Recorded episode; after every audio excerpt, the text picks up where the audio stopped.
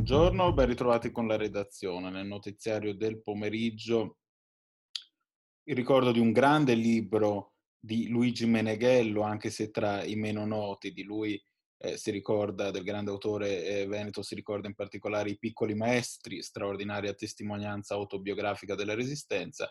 Nel nuovo appuntamento con pagine di letteratura, Alberto Cavaglion si focalizza su Il dispatrio, una riflessione su cosa significa amare il proprio paese, ma avere anche il bisogno urgente di lasciarlo, di trovare altrove le proprie soddisfazioni, come fece Meneghello, che era legatissimo al Veneto, all'altipiano, alle terre in cui crebbe, e in cui si distinse anche come combattente partigiano, ma è costretto alla scelta inevitabile di eh, varcare nuovi confini per affermarsi in campo accademico, nel suo caso a Reading in Inghilterra, il Dispatrio è un libro importante, ricco di aneddoti e spunti. Cavaglion eh, ne ricorda uno oh, con protagonista Arnaldo Momigliano e anche nel segno dell'unione con Katia Blayer, che è stata la compagna di vita di Meneghello, un'ebrea jugoslava sopravvissuta all'inferno di Auschwitz. Grazie per essere stati con noi. Ci ritroviamo alle 22.30 con il video People serale.